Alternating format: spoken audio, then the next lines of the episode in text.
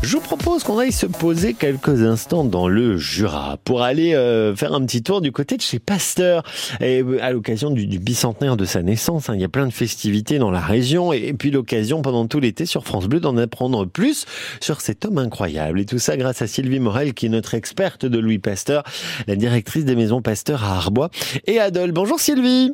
Bonjour. Bah alors si on parle de Pasteur ce matin, qu'est-ce qu'on a envie d'apprendre et de découvrir? Alors on pourrait quand même parler cette fois de ses, funérailles, de sa mort, euh, parce que bon, ça a été un moment euh, euh, rempli d'émotions. Hein, ça a été vraiment un monument hein, qui, qui s'écroulait mhm. et, et ça donc ça s'est produit le, le, 28 septembre 1895 à Marne-la-Coquette, dans l'une des annexes de l'Institut Pasteur où on fabriquait le sérum contre la diphtérie. D'accord, ok. Alors de, de, quoi Pasteur est mort? C'est bien la question. Hein. Non, il n'est pas mort de maladie contagieuse hein, déjà. Mhm. Ça aurait été un comble. En fait, euh, Pasteur euh, est mort d'un AVC.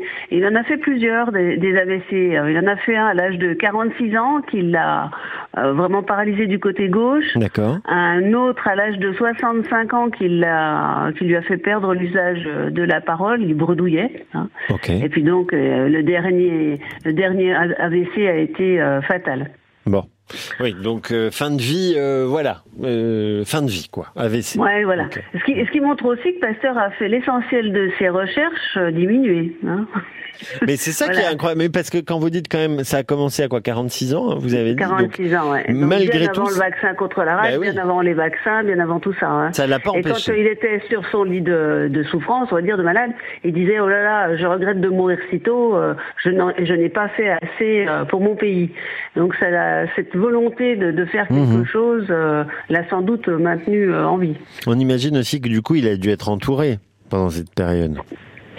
Oui, bien sûr. Bah, toujours évidemment sa famille, sa femme hein, mm. particulièrement, qui euh, euh, qui, ne, qui a toujours été très fidèle au poste et, et qui a veillé après à ses, ses funérailles. Hein. Alors oui, parce, évidemment, que c'est de ça dont on voulait parler. Vous l'avez dit, euh, c'était un, un voilà, une page d'histoire qui se tourne, quoi. Oui, et Pasteur, c'était devenu un des piliers de la Troisième République naissante. Hein.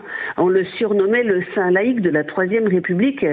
alors c'était un saint un peu particulier puisqu'on le comparait à Saint Michel. Saint Michel qui avait euh, terrassé le mal, le dragon, pour faire le bien. Ce qui était d'ailleurs bien le principe du vaccin contre la rage. Hein. Mmh mmh Donc l'État voulait le mettre au Panthéon. Mais Madame Pasteur s'est opposée, hein, ah parce que le Panthéon était trop laïque pour son mari qui avait toujours été un bon catholique. D'accord, ok, c'est pour ça qu'il n'est pas rentré au Panthéon alors. Non, voilà, le sujet religieux était un sujet brûlant hein, à la fin du siècle, et donc l'État français a fait marche arrière et Madame Pasteur a fait ensevelir son mari euh, dans une crypte euh, sous euh, l'Institut Pasteur de Paris, une crypte qui se visite toujours aujourd'hui. D'accord, donc on peut aller rendre hommage à Pasteur. Oui, alors et, vous ne serez pas les seuls, hein, parce que des hommages à Pasteur, euh, il y en a euh, chaque année. Hein, donc tous les 28 euh, septembre, les pasteuriens descendent dans la crypte. Alors pas tous les pasteuriens parce qu'ils sont 2000, euh, plus de 2000 à l'Institut Pasteur à Paris. Mhm. Donc il y a une cinquantaine de personnes choisies, généralement les plus jeunes chercheurs, les entrants, euh, qui assistent à cette commémoration. Hein.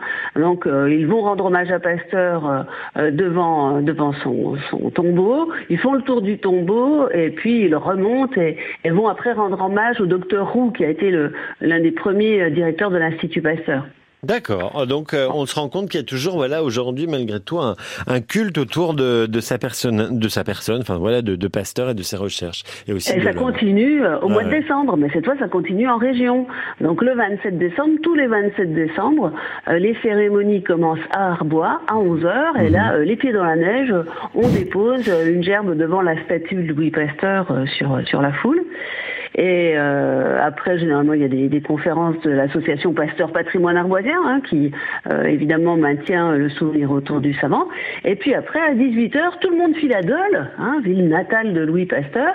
Et là, dans le petit passage de l'Abreuvoir, juste à côté de la maison natale, eh bien, euh, euh les officiels, euh, les aficionados déposent à nouveau une, une gerbe devant cette statue. Il y a des discours et généralement après, c'est suivi d'une conférence. Alors organisée cette fois par la Société des Amis de Pasteur, qui est l'autre grande association mmh. à maintenir évidemment le, souvenir autour du personnage. Bon, et Sylvie, on va, comme on le fait depuis le début de l'été, hein, continuer à découvrir voilà la, vie euh, et puis le, travail de Louis Pasteur grâce à vous euh, jusqu'à vendredi. Rendez-vous demain matin pour d'autres anecdotes et d'autres découvertes sur France Bleu. Et d'ici là, c'est à réécouter euh, sur francebleu.fr.